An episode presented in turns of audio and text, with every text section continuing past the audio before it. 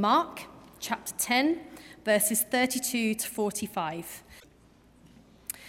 They were on their way up to Jerusalem, with Jesus leading the way, and the disciples were astonished, while those who followed were afraid.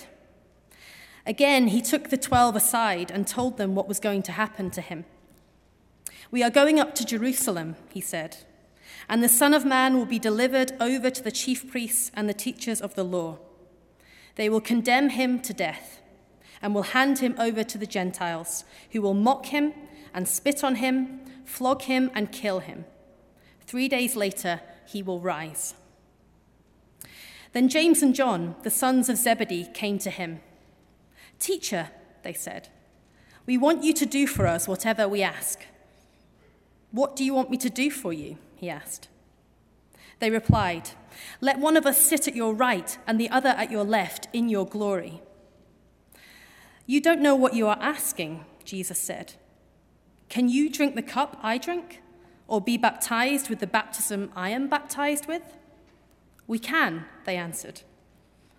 Jesus said to them, You will drink the cup I drink, and be baptized with the baptism I am baptized with. But to sit at my right or left is not for me to grant. These places belong to those for whom they have been prepared. When the ten heard about this, they became indignant with James and John. Jesus called them together and said, You know that those who are regarded as rulers of the Gentiles lord it over them, and their high officials exercise authority over them. Not so with you. In, instead, whoever wants to become great among you must be your servant, and whoever wants to be first must be slave of all. For even the Son of Man did not come to be served, but to serve, and to give his life as a ransom for many. Uh, over the past few weeks, uh, I'm sure that you can't have failed to have noticed uh, that there's been a lot of men in power uh, in the media.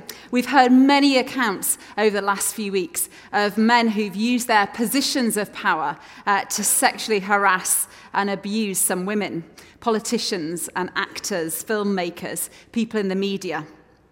And through the, the hashtag uh, MeToo, we've also been confronted by how widespread uh, this has been for the last 40, 50 longer years.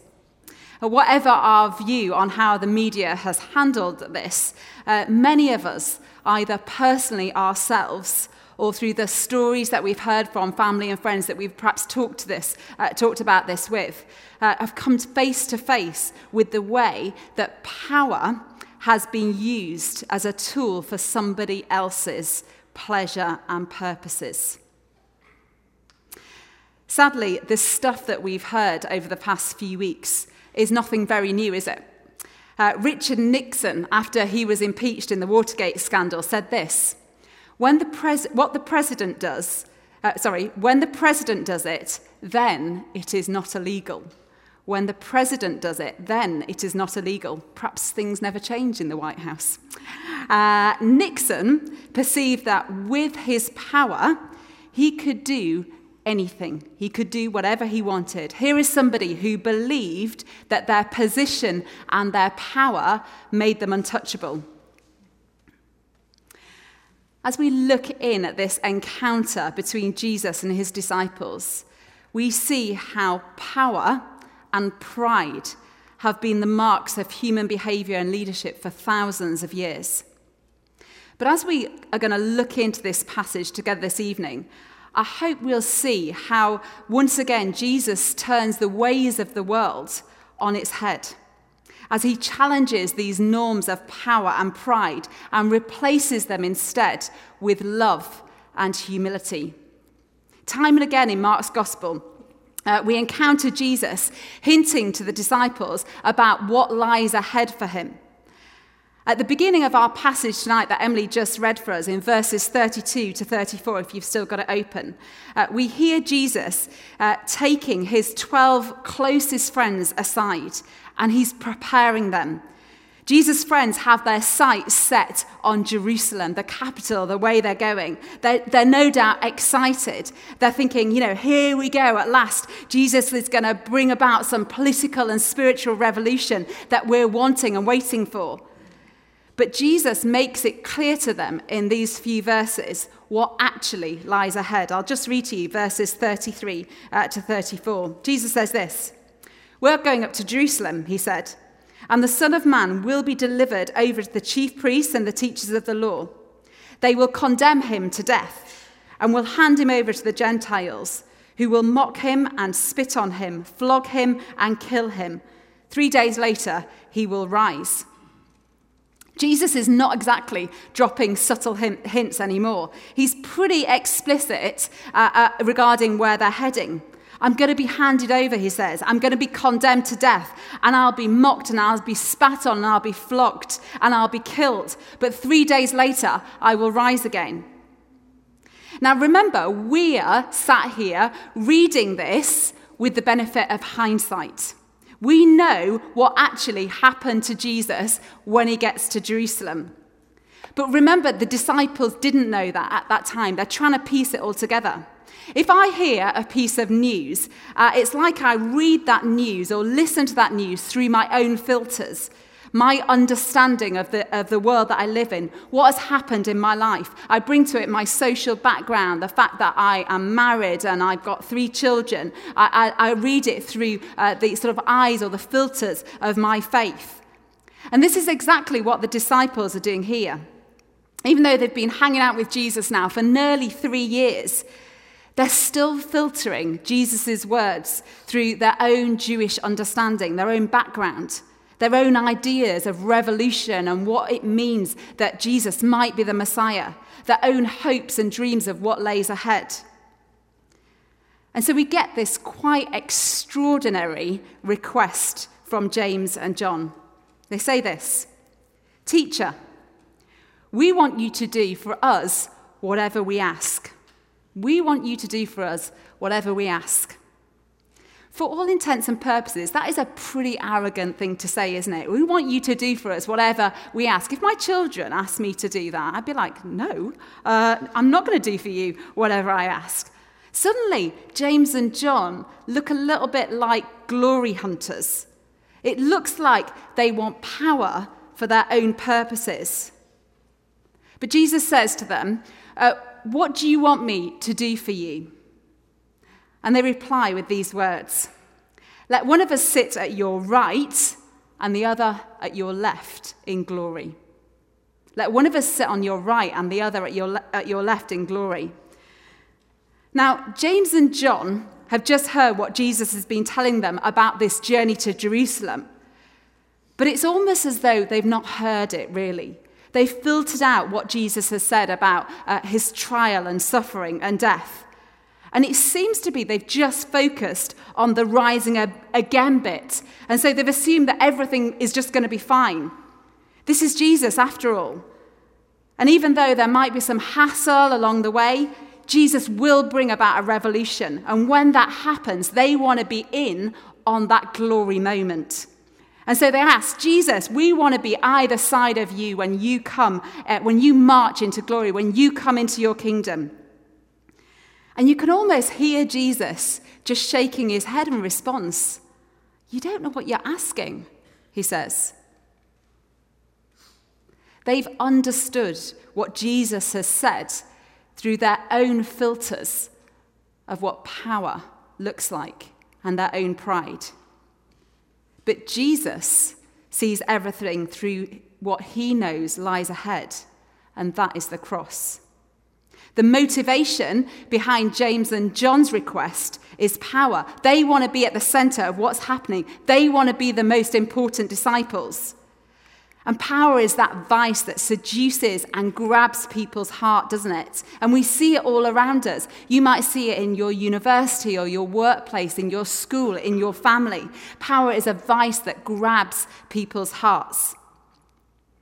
I think it's interesting uh, that right at the beginning of Jesus' ministry, the third temptation that Satan puts in front of Jesus is power. He takes Jesus uh, to the top of a really high building uh, and he looks over this whole kingdom, the whole land before him, and says, All this can be yours. All this can be yours, Jesus, if you bow down and worship me. Jesus is wrestling during those temptations with the sort of really human temptations that we all wrestle with. And power is right at the center of what grabs many of our hearts. So many of us especially if we find ourselves at some point in a leadership position, seek power. And then when it comes, we give in to the temptations that come along with power, whether that's pride or boastfulness or greed or thinking more highly of yourself than you ought or putting people down or just not seeing everybody else as Jesus sees them. And that's why we hear about people in power who, who do, th- that's why when we hear about people in power doing things a bit differently from that, with perhaps love or perhaps with humility, it's so surprising.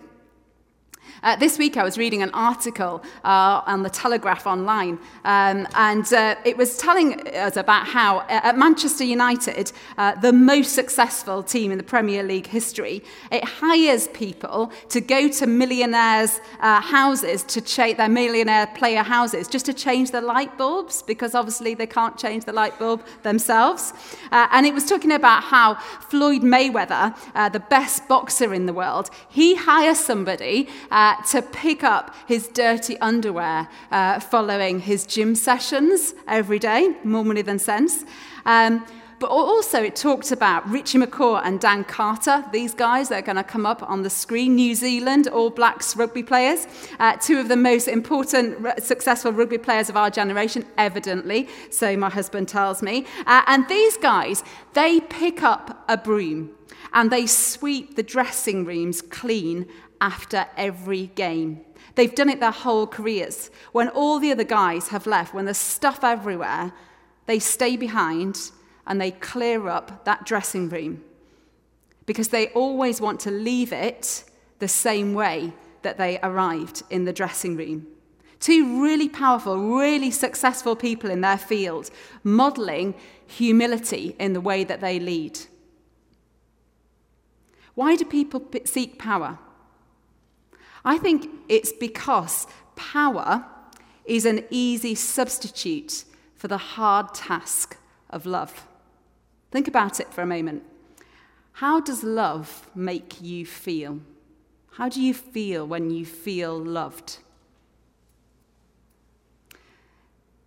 Feeling loved makes us feel wanted. It makes us feel important to somebody else. It makes us feel like we have a purpose it gives us an identity or wholeness or a sense of belonging. But because love can only be found in relationship with other people or with God, it's a hard thing. Love is a hard thing. Power, on the other hand, can make you feel wanted and important. It makes you feel like you've got a purpose. It gives you identity and belonging. All those things associated through giving and receiving love. But love is the much harder task. And love, not power, is the way of the cross. The way that Jesus was disciple, uh, teaching his disciples to walk. Love, not power, is the way of the cross. And that is the way that Jesus was teaching his disciples to walk. James and John say, let one of us sit at your right and the other at your left. And Jesus asks, Can you drink the cup I drink or be baptized with the baptism I'm baptized with?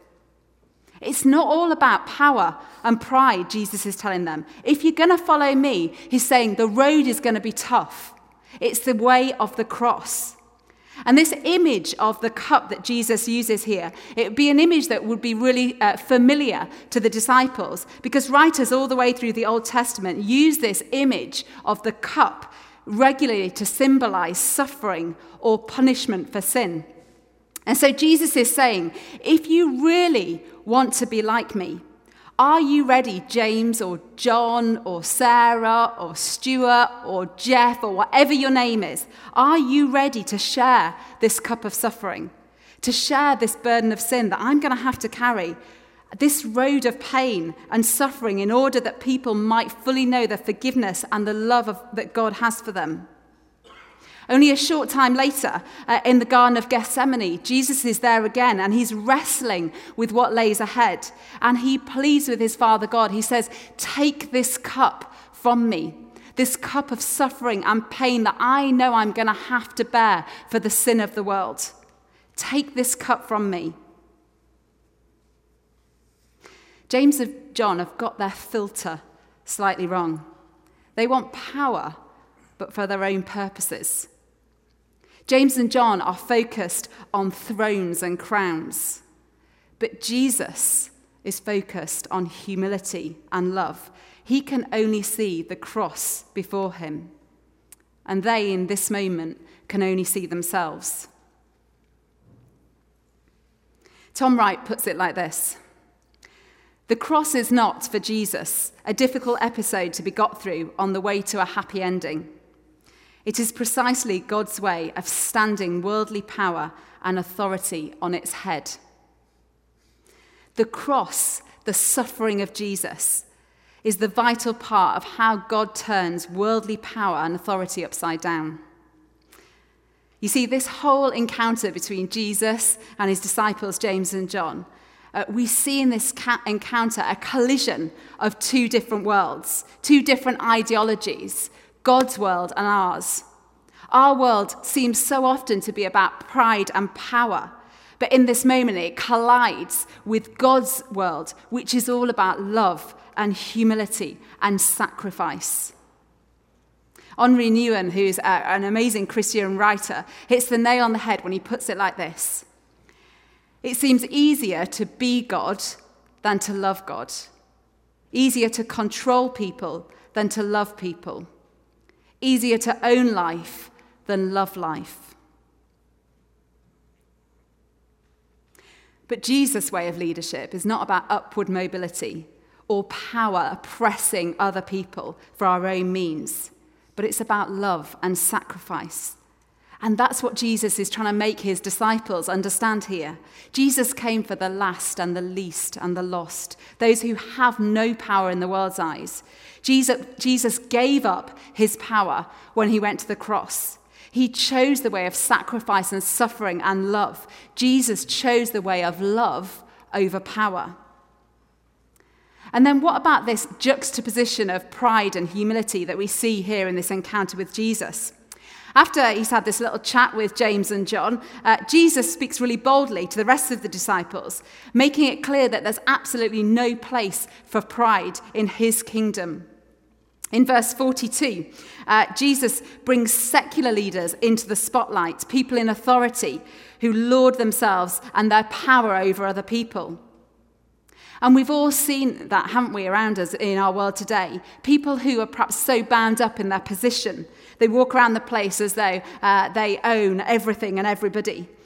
People believe they're greater than others because of their post or their position or their fame or their talent. They might be successful in the, the short term, but who, who do they trample over to get to that position? They're filled with pride. Maybe that resonates with you because you feel like that sometimes. Or maybe you've been the victim of somebody like that. They're filled with pride, and yet Jesus is saying here there's no place for pride in leadership in God's kingdom. In my life, pride looks like those times where I rely on myself and my own abilities too much. When I sideline the Holy Spirit and his involvement and find myself thinking, I'm okay, I've got this, it's all under control, I can do this on my own and be brilliant. And Jesus says in Mark 10 43, and he says it to me and he says it to all of us Not so with you, you follower of mine. There are different standards here. He doesn't actually say that, that was my bit. Not so with you. Instead, whoever wants to become great amongst you must be your servant, and whoever wants to be first must be a slave to all. That's what it looks like in God's kingdom. Uh, a number of years ago here at P's and G's, I think about 20 years ago, uh, the rector at the time uh, was uh, a man called Michael Maudsley. Some of you might remember him. And he decided to swap roles with Dave. Uh, Dave at the time uh, was the associate rector and he was the rector. Uh, uh, but he recognized in Dave uh, something that he didn't have Dave's sort of obvious gifts of leadership. And so we, they swapped roles uh, so that Dave could become the rector and Michael became the associate rector. Now, I've never met Michael. But when I heard about that, I thought, wow, what an incredible thing to do. What a guy. What an incredible demonstration of humble leadership, where it's not about you and your pride and your position and your success, but it's about putting God first, His kingdom first, being a servant, being a slave to all. The prophet Micah, speaking many years before Jesus, declared this What does the Lord require of you? To act justly, and to love mercy, and to walk humbly with your God. When our filter is the cross, power and pride have no place in our lives and our leadership, but love and humility always do. And I want us to explore this a little bit further in a slightly different way tonight and actually think about what does this actually look like. Uh, so I've asked Kathy uh, to come and uh, chat with us because um, Kathy is very powerful lady in many ways. Uh, so, Kathy, can you just tell us uh, about what your work is and what your position of leadership is? Yeah, so I am a clinical psychologist and um, I head up the psychology team in the Child and Adolescent Mental Health Service, CAMHS, which serves the population of NHS Lothian, which is kind of Edinburgh, Mid Lothian, West Lothian, East Lothian. And I have um, a role in the service, which is a multidisciplinary leadership role. So I kind of do a bit of other stuff as well. And um, I'm the CAMHS advisor for the Scottish Government. So a few bits and bobs. A few bits and bobs. It's a big job. Okay, so uh, just to put it in context a little bit, can you tell us a bit about, in your uh, role at work, how many people do you sort of oversee? What sort of teams do you have? So we've got 16 teams because we work, um, we've got an inpatient team, lots of outpatient teams, a learning disabilities team, all sorts of other teams working with under 18s. So the 16 teams altogether, um, psychology staff, I have about 60 staff. Lots of those are part-time, so it sounds a bit more than it is. Um, and as a service, there's about 300 staff. Okay, so it's quite a lot of people. Uh, you obviously have a huge amount of power in your leadership role as yeah. well. Uh, so, can you just give us an example of how, in your role and in your job, uh, of a time where perhaps uh, pride and power might have got in the way a little bit? I think that's quite easy. Last week was a really busy week, and um, I was hurtling from place to place. Uh, and as you'd expect in the kind of job I do, one of the important things is to be available for people when they want to check something out or ask you or just talk something through. I was too busy. Mm. So last week, all I wanted them to do was a bit like James and John do whatever I say. Mm. Uh, you know, dictatorship seemed just such a good idea rather than kind of leadership yeah. um, last week. And that wasn't just last week. I, I think that is. Um, that feels like quite a strong push in me to, to remember not to do that mm, yeah. um, and not to be a bit grumpy and just a bit short, but try to be accessible and to be available. And it, it's, it's not straightforward. I know that's what God would ask me to do, mm. but I don't get that right. Okay, brilliant. Uh, I think that's really great because it makes you look really human as well. Which I am. Time, yeah, you are. um, so, how do you face the challenge uh, of every day leading a lot of people when you've got all this pressure upon you in a Christ-like way? Um, I think praying helps. Mm. Um, uh, you know, clearly reading my Bible, um, worshipping, being part of P's and G's has been um, life-giving mm. um, and uh, has helped me grow in my faith, has helped, helped me grow as a leader.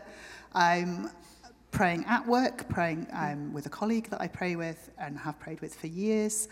Um, and I think um, hanging, hanging in there sometimes, I think mm. having hope um, and believing that this is something Christ has called me to and will give me the courage and the strength and the ability to do that mm. with Him. Mm-hmm. So I think it's a different perspective when probably at times I could feel, and do sometimes, feel very mm. overwhelmed mm. and mm. hard pressed. Mm. Um, there is still hope. Yeah, brilliant. And uh, it was interesting that you just mentioned praying with somebody because I think one of the things that's, uh, that struck me when I was doing this was about that concept that we need other people around us, that we can't do Yeah. it on our Yeah. own at all. You know, Yeah. Jesus intentionally hung out with 12 Yeah. people on a regular basis as well. And actually, people in power that don't have that often stumble. So I have. I would have a really, really good um, team of psychologists who I am very invested in seeing their growth and their development as leaders, because I won't be there forever and I might just suddenly leave.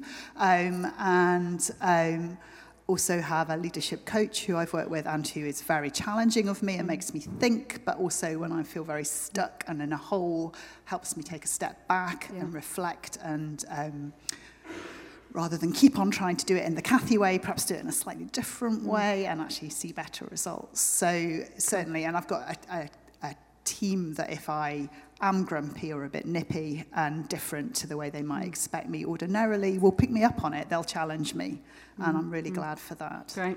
So, can you uh, just lastly share a win that you've had, perhaps where you have led or stepped out in humility and love, and that's been something that's been really helpful in your position?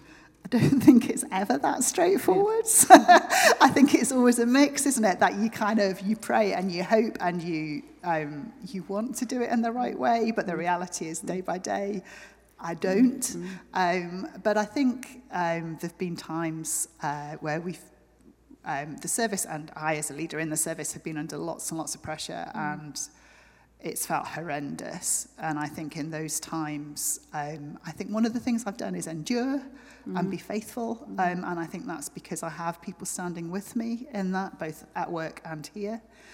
Um, I think a win also is I'm in a really privileged position. We work with, I have people working with me when they come out of university as graduates. I have people who are doing the postdoctoral and the MSc training programs who come on placement with us, and then people at the beginning of their career. And we've had lots of people who've come as graduates who then have gone to be trainees and and are working in the service. And because we have been here for donkey's years, um, I've had the pleasure of seeing um, staff grow and develop and use their gifts, and they are amazing. And that is fantastic. And I suppose that for me feels like I think works like church in that we're a body and we're a family and that we are gifted in the way that God needs for the task. Mm. And part of my job is to help people use their mm. gifts and to mm. grow in those gifts and to have the freedom to use them. Working in the public sector, that sounds easier than it is in reality because our staff are under masses of pressure. Um, but, but I think seeing the really good people that I have the pleasure and privilege of, of leading, of working with, um, is definitely a win. Brilliant. Thank you. Thanks, Kathy. Let's give Kathy a clap, shall we? Well done. Thank you.